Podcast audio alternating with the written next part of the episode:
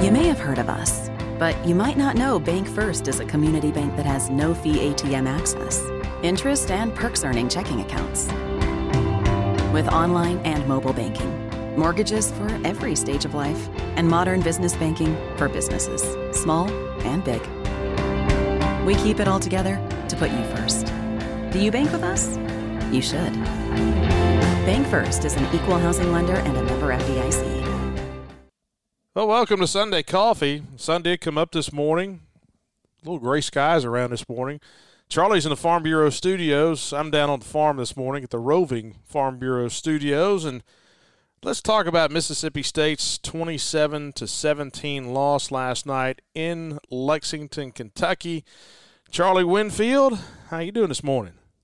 Well, I'm here. Um, you know, one foot in front of the other, all that good stuff it's disappointing uh, to be here in this situation. I, so let me ask you this. Um, you know, this was one of those games that was kind of a turning point on the schedule, the difference between having a big season or not. And look, I don't want to write off the possibility that we have the potential for some big wins of our own as we still come down the stretch. We, we only lost one game, or at least we hope so. Meaning, eh, this isn't, this doesn't define necessarily. We've seen Mississippi State play bad before, and come back and play well. So we certainly can play well down the stretch. But I think this one probably just punches you in the gut a little bit more, say, than the LSU game, only because at LSU, I at least thought that in the first half we played decent offensively. We missed chances, but we did put some points up. I struggle to find a time in this game, quite honestly, on either side of the ball where we played well even in those early Kentucky drives, you can say, man, our defense held them out of the end zone. They did, but you know they ran 32 plays on their first three drives.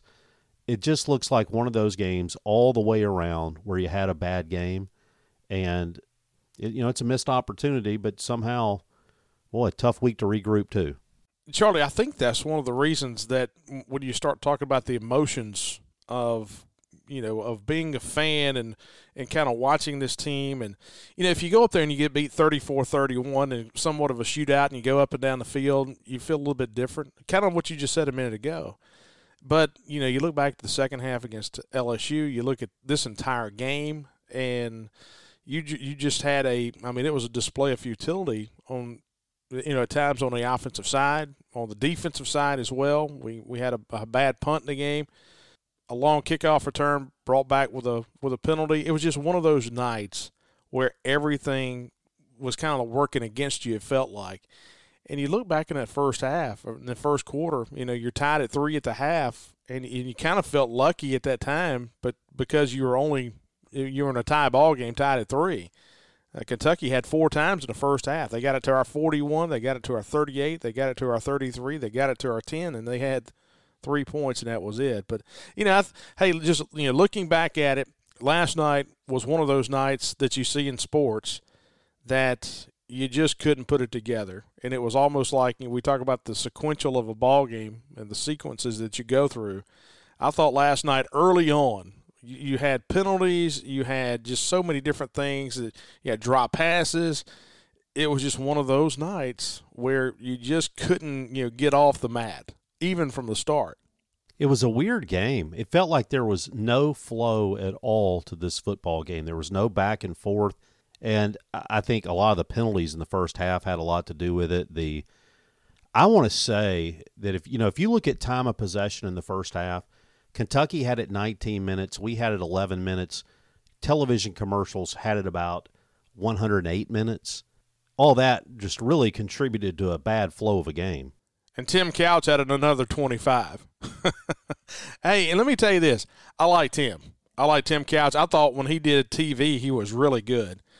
But I don't think I've ever seen a first half of a ball game with that much FaceTime in the booth.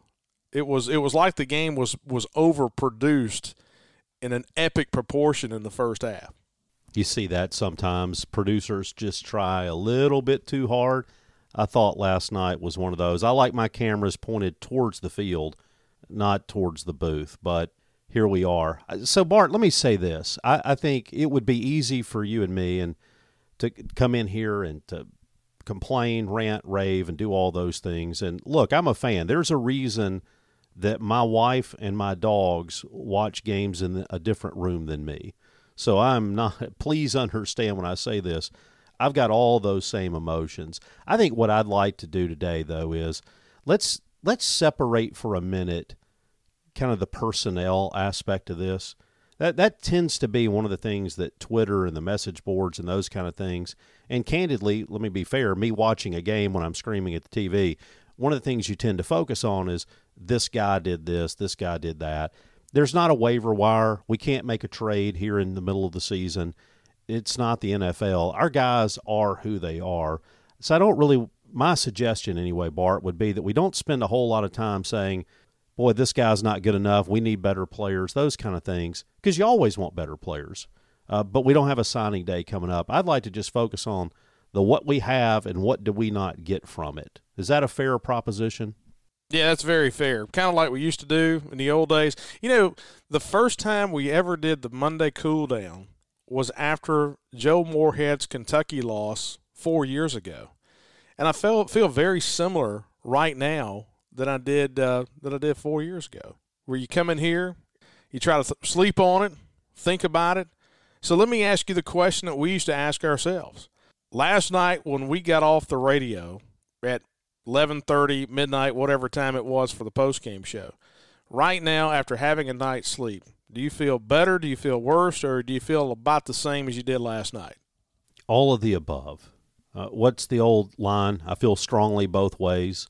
There's a little bit of that in me this morning. I'm disappointed that we didn't win but i also go and i look at these numbers and i start looking at what happened. And you say what happened? Is this fixable? You know, it's one thing just to get beat up and down the field. That's that's tough to fix, and we've had our time there. I felt like that last night we were our own biggest enemy. And the thing that jumps out at me most when I say that is we had six false starts on offense, self inflicted wounds. And shout out to Walking Bully on Twitter, by the way, who had the post last night that if you go back only two drives in that ball game were we penalty free. We scored on both those. So 13 penalties, seven on offense, six on defense. And when I say six on defense, that's six that were accepted. They also declined an offsides penalty, a pass interference penalty, a defensive holding penalty, and an unnecessary roughness call. So we weren't we have 13 on the books, but we could have had 17. If you go back penalties in large regard or fixable. That's what makes me, I don't want to say feel better, but at least have some hope that we won't be back in the spot. And of course, this is Sunday Coffee brought to you by our friends at Strange Brew Coffee House. Strange Brew with three locations. You got the one on Spring Street and Highway 12. That's the original. On University Drive in Starkville. Of course, I got Churn and Spoon Ice Cream at the original location on Spring Street and Highway 12. And then in Tupelo as well. We call it Brupelo.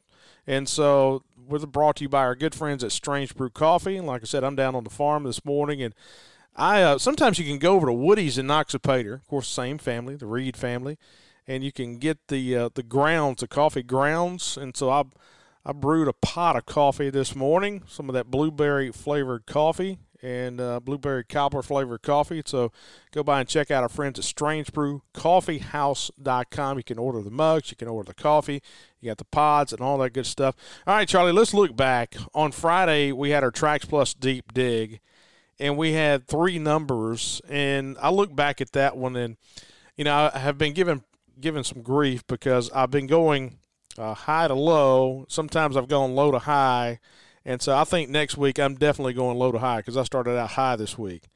But I started out with 50, and that was the percent of third downs that we needed to be third and four or less. I thought that was going to be big and, and stay out of third down and long. We had 11 third downs last night, and only four of those we had third and short.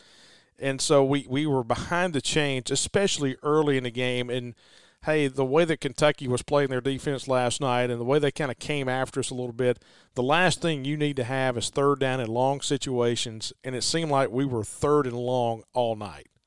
And not only were we third and long, We had five third and nine or longer, and we were 0 for 5. In our third and shorts, that group that you wanted us to be in, we were 3 for 4. So you get out to the mid range on third down, long range on third down, we were over. And I think your number is a big part of this game. Yeah, my second number was 30, and I said we needed 30 rushes in the game last night. And boy, did I miss that one. Um, looking back at the game, we uh, I said we needed 30 rushes. We rushed it 35 times last year. We rushed it 38 times last week against Arkansas. I know a lot of that had to be was going to be dictated whether we had the lead or not in the second half. And so just looking back at the game, rushing last night, we rushed it 10 times. We ran the ball twice in the second half. We had two rushing plays in the second half, and that was it. Some of that was because we were down. Some of it because I, you know Dillon Johnson got nicked up a little bit in the first half, and was nowhere near 100%. And so Dillon only rushed the ball twice last night for 16 yards. And so the 16 yard run on the first play from scrimmage. And so he had all those yards. Yeah, receiving wise, Dillon Johnson caught three balls for five yards, and that was it. But uh, yeah, last night was one of those nights where we did not run the football at all. And when we did, only 2.2 yards per carry. Our running backs combined for seven carries we could have played that game four times at that pace and not hit your number. Yeah, missed that one pretty good. And the uh, third number I had was six pressures of Will Levis when we were not blitzing. Last night, Will Levis dropped back 23 times, or actually, he attempted 23 passes completed 17 of 23. We blitzed him six times, and that was it last night. That was a lower percentage. Teams had been blitzing him about 45% of the time. We blitzed him 29% last night. He was 5 for 6 when we blitzed him. He was really good when we blitzed him. He did throw an interception when we blitzed him, and that was at uh, pick 6.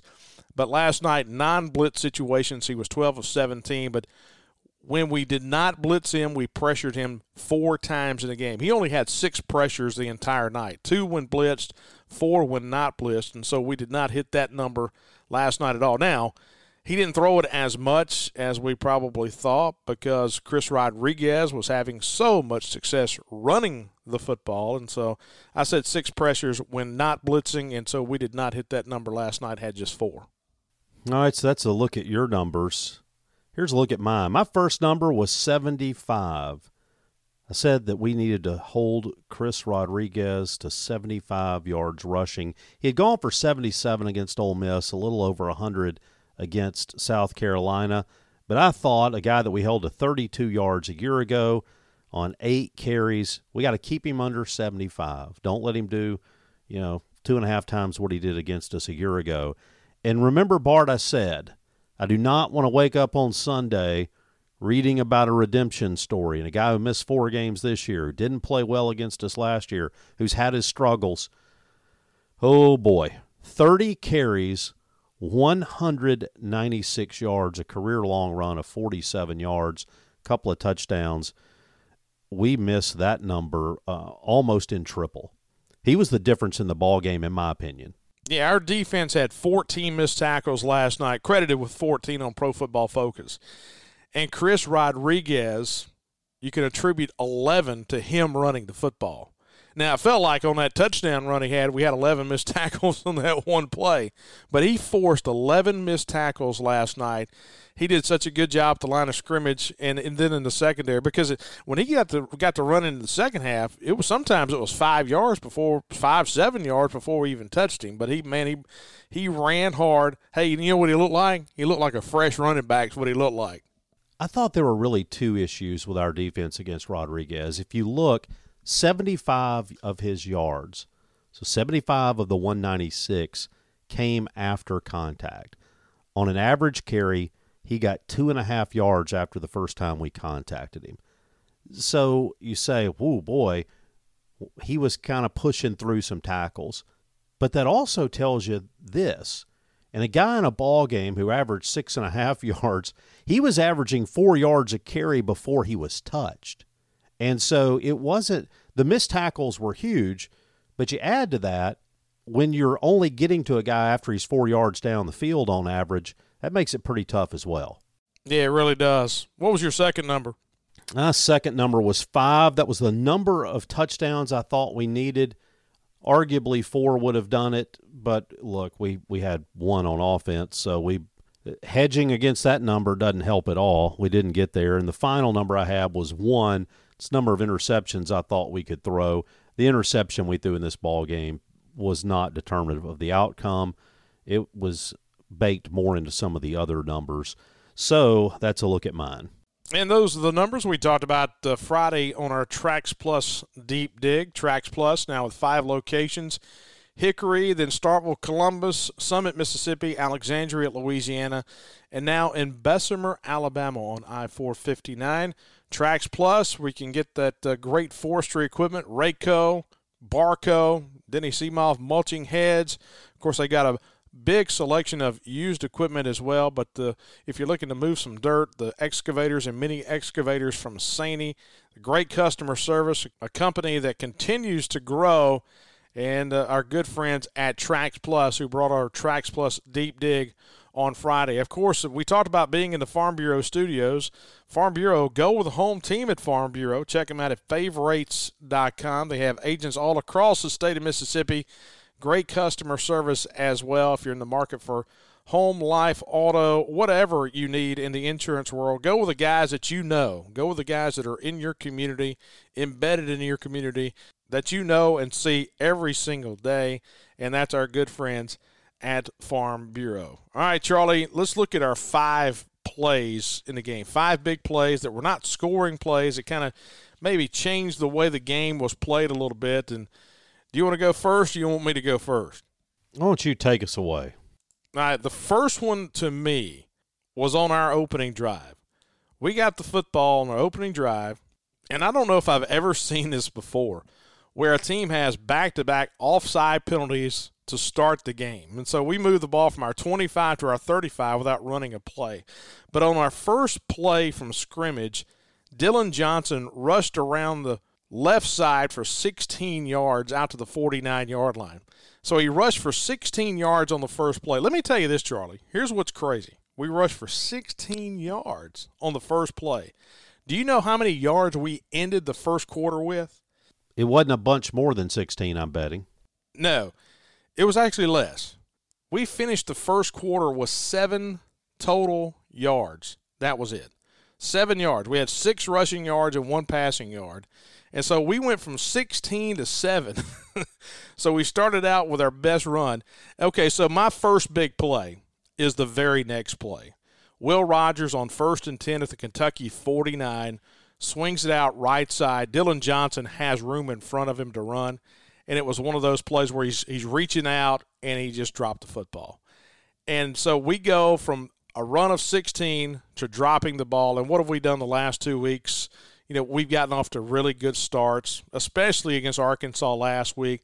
I thought we could have gotten out to a really good start, but you, you drop that pass. The next play goes for a pass of negative five to Dillon Johnson, and then you have a false start. And then all of a sudden, you go from having the ball in Kentucky territory to facing a third down and 20 from your own 41. I thought that was something that just kind of put us behind the chains a little bit. All right, so my first key play, second overall, is in our second possession. Kentucky, after the possession you were just talking about, bogged down, takes over their 21. They pick up a first down on third and one, again, keeping it in a short situation. They've got a big play on third and 15, get a 14 yard completion, convert on a fourth and one. Kentucky's moving the ball. They have a pass complete, and they fumble, forced by Colin Duncan. We get a break and we get the football at our own 36 yard line. Good field position.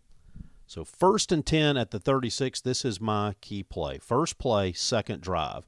We complete a pass up the middle to Justin Robinson, complete it behind the line. He gets up to 35 to the 40.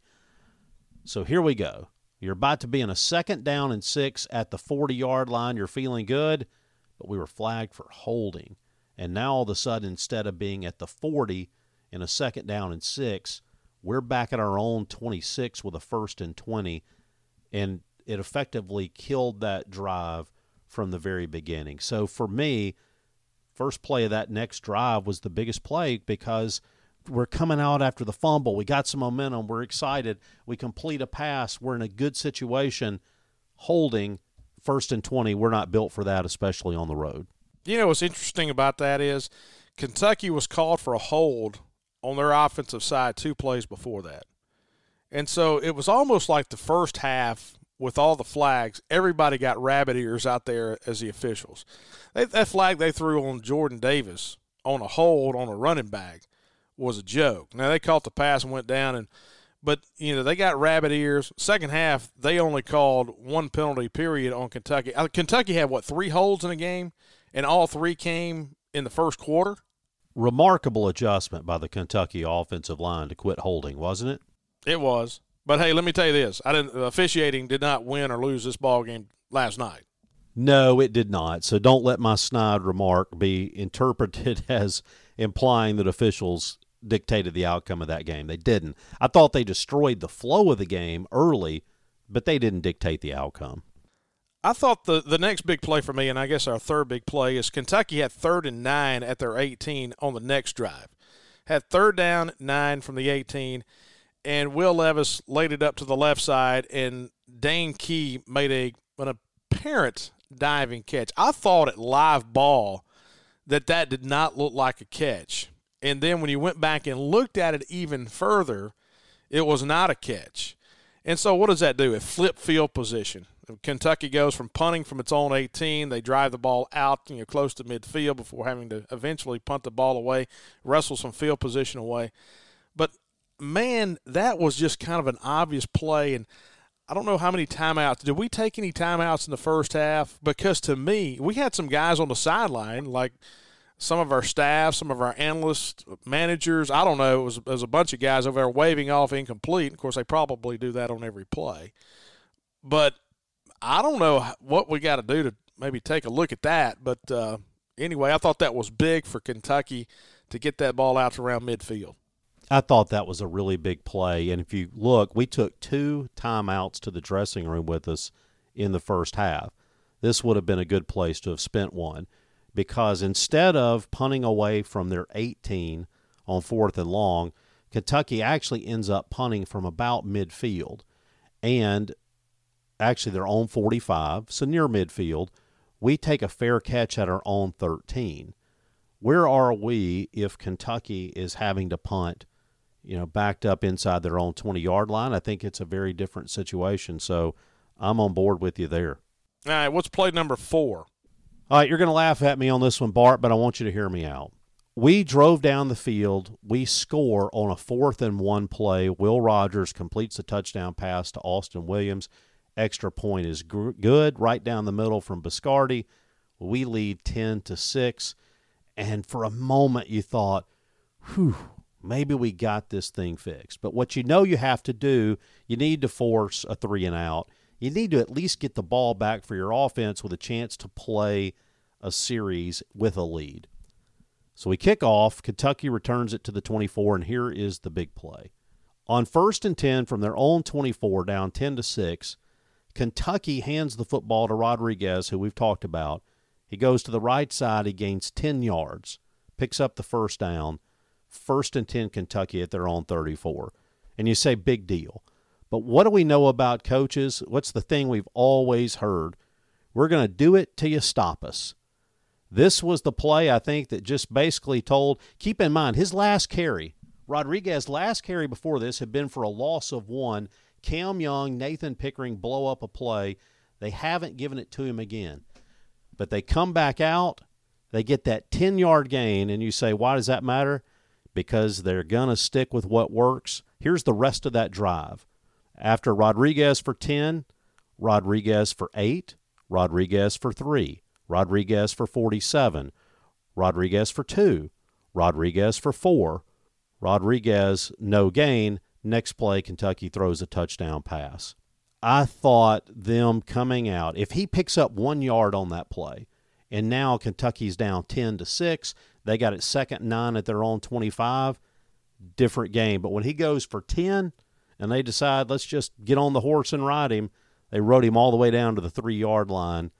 I thought that series was the moment in the game where Kentucky just said, we're about to take this football and we're going to run it right at you, and you're not going to stop us. The first of those plays, the big one to me. And here's the thing, Charlie. Kentucky did not face a third down in that drive running the ball with Rodriguez. Did not face a third down until they had it at our two yard line. They didn't face a second down longer than six yards. Yeah. And that was really that moment. And I, you know, I was actually going to think about that as a turning point because my goodness, they they wanted to establish a run. They were down ten to six, and they flipped it and took a lead in a hurry. Well, let me give you one other thing when you start to look at that particular drive for Kentucky. Look at the guys who were making the tackles Colin Duncan, Colin Duncan, DeCamerion Richardson, Emmanuel Forbes, and you've got a little bit of Nathaniel Watson sprinkled in there. But when all of a sudden, when you see not only, excuse me, all of a sudden, when you see they're running the football, and then you look at the guys making the tackles who are on the backside of your defense, it tells you a lot about what's happening up front, too. All right, what's our fifth and final big play? Next time we get the football, Kentucky takes advantage, as we talked about. They score to make it 13 to 10. They kick off. This is the one where we have the nice return from Tulu. You're feeling pretty good. That, of course, is waved off with a penalty. And now we're back at our own 22. We complete a pass to Walley. So Walley gets involved, 30 yards, and we're out near midfield. Then we try to run the football, get a gain of three. Now we're in second and seven. We're in Kentucky territory. We're at the 45. We're trying to play with tempo and a wide receiver commits a false start. And now our second and seven is second and 12. We complete a pass for four yards. Now we got it third and eight. You don't want to be there. That's one of your numbers. Didn't want to be in a third and eight. But before we can run that play, an offensive lineman commits a false start. And now it's third and 13. We end up having to punt the football on fourth and seven. We had 10 yards of penalties in the sequence. I'm going to merge these two together. The two false start penalties in the drive late in the third quarter when we're down 13 to 10, have the ball at midfield and are trying to answer goes back to the thing I said earlier in the show. I think yesterday was look, Kentucky beat us, don't get me wrong, but boy, we helped them. And this is a an example of where that happened. Yeah, and, and going back to the point about being in third and long, if you look at our numbers throwing the football last night, we only attempted five passes that went 10 yards down the field. 10 yards down the field. Two for five in that 10 to 19 quadrant. We did not attempt a ball over 20 yards. And so we did not go down, we didn't go down the field at all last night. So 29 of our 34 in the passing department, 29 of the 34, the ball was in the air less than 10 yards. And so when you get third down and 12, and you're only attempting five balls over 10 yards, mainly because sometimes you didn't have time to do it and you didn't have guys open down the field. Man, it was just a recipe. It was a gumbo for disaster last night, what it was. No, and I thought every drive you look where we didn't score, we hurt ourselves with a penalty. And those are our five big plays brought to you by our friends at Cannon Ford of Starkville. Cannon Ford if you're in the market for a new car, a used car, their service center is outstanding. If you want to get your oil changed, needs new brake pads, whatever you need in the service center, then the body shop. Somebody bumps into you, they're looking on their cell phone and they ram you in the back and you need to take it to a good body shop in Starkville. Go out to Cannon Ford of Starkville. Chris Keene and the gang, they'll get you taken care of out at Cannon Ford. And so, good customer service, not good. It's just great customer service. And those five big plays brought to you by our friends at Cannon Ford of Starkville. All right, turning points, Charlie. What was uh, what was uh, some turning points for you? One of them that you have to look at, I believe, is our clock management at the end of the first half. In particular, the fourth down and eight play at the Kentucky 35. It's a three to nothing ball game. We're leading. If you'll remember, the official comes in because they were having clock troubles, and he comes in and says, reset the clock to 104, look at the ribbon boards, not the scoreboard, all that good stuff. But he says, reset the clock to 104, the clock will start on my signal. In this situation where we're facing a fourth and eight, keeping in mind that we hadn't exactly been good on third or fourth for that matter in long, we hadn't been having big chunk plays at all. So the fourth and eight play is a, a very iffy proposition in my mind, but we've got timeouts.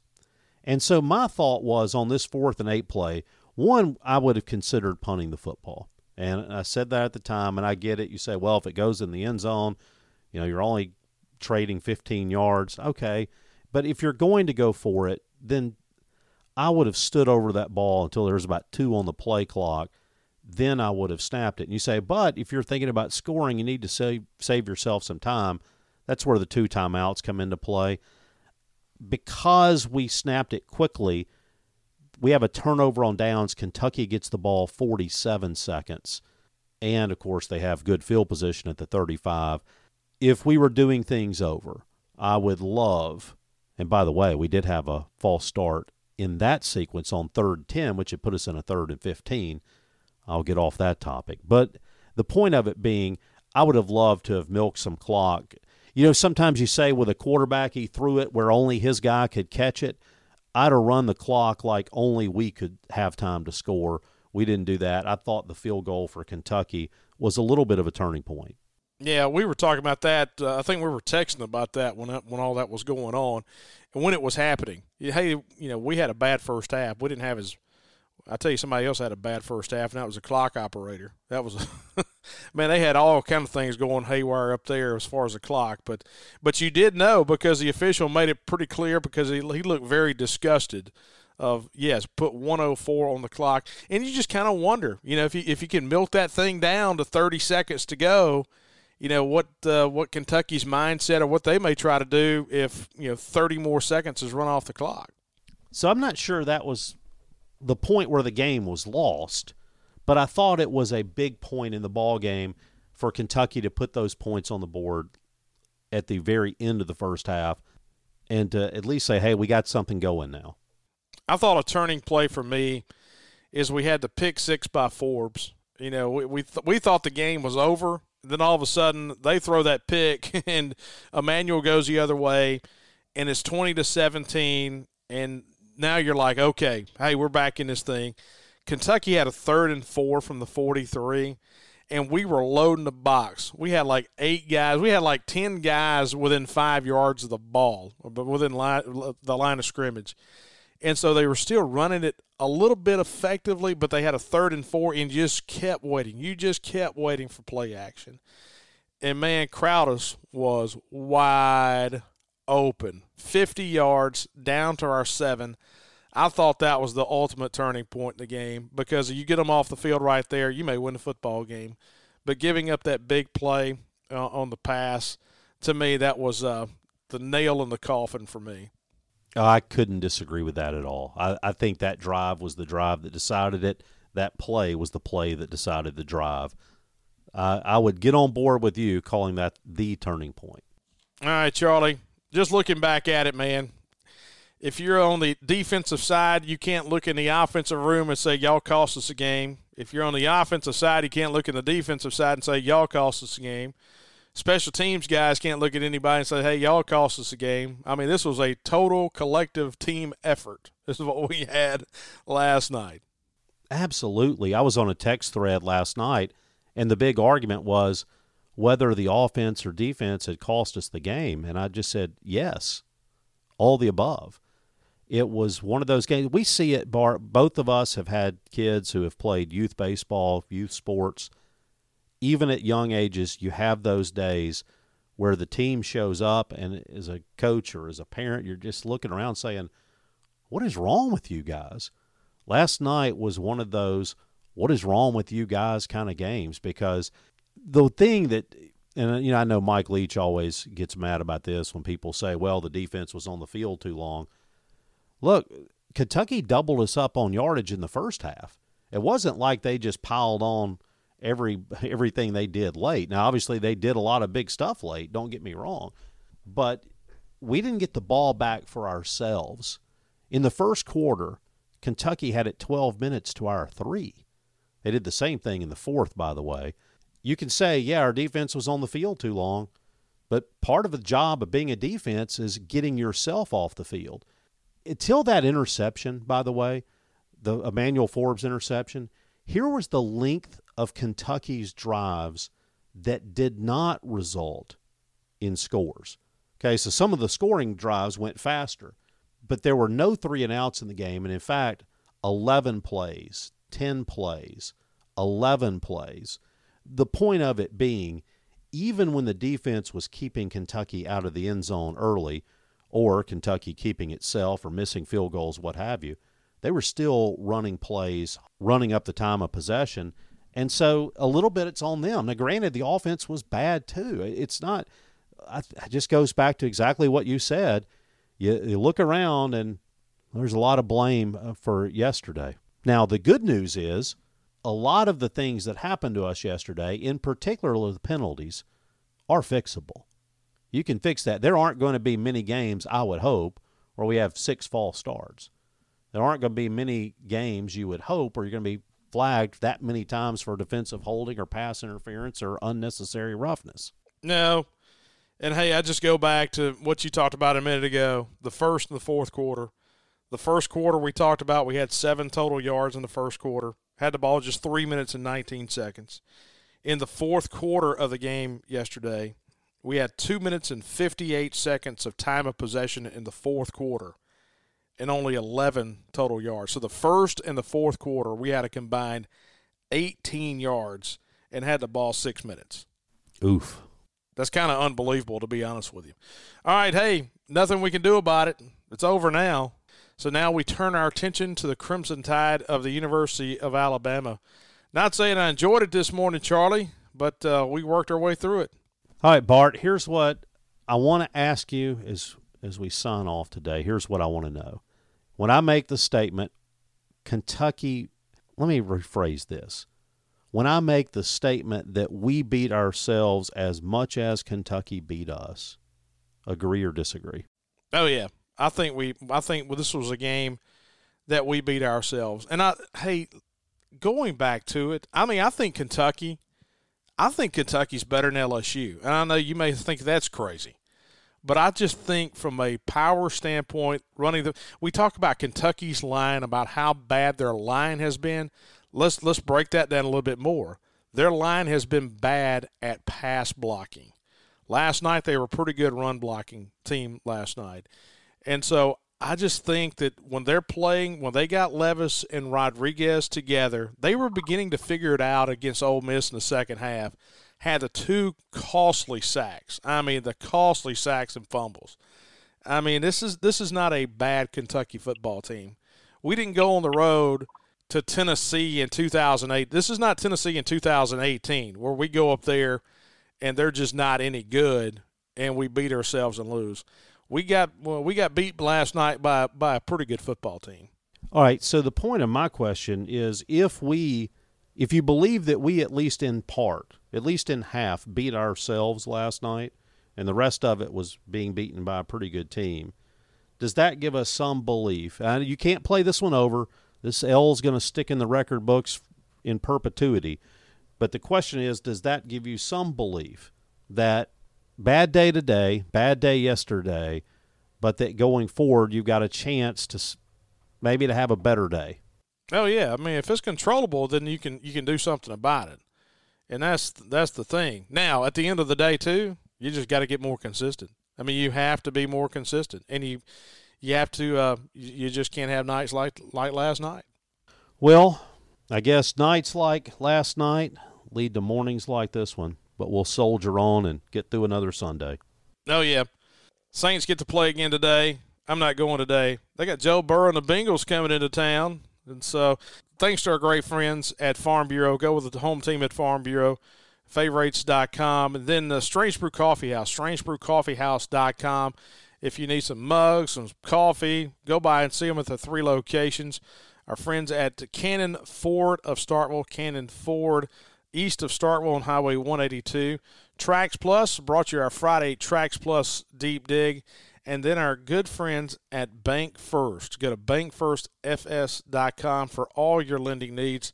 All right, Charlie, until the midweek, appreciate it. Enjoyed it as always. You've been listening to Sunday Coffee.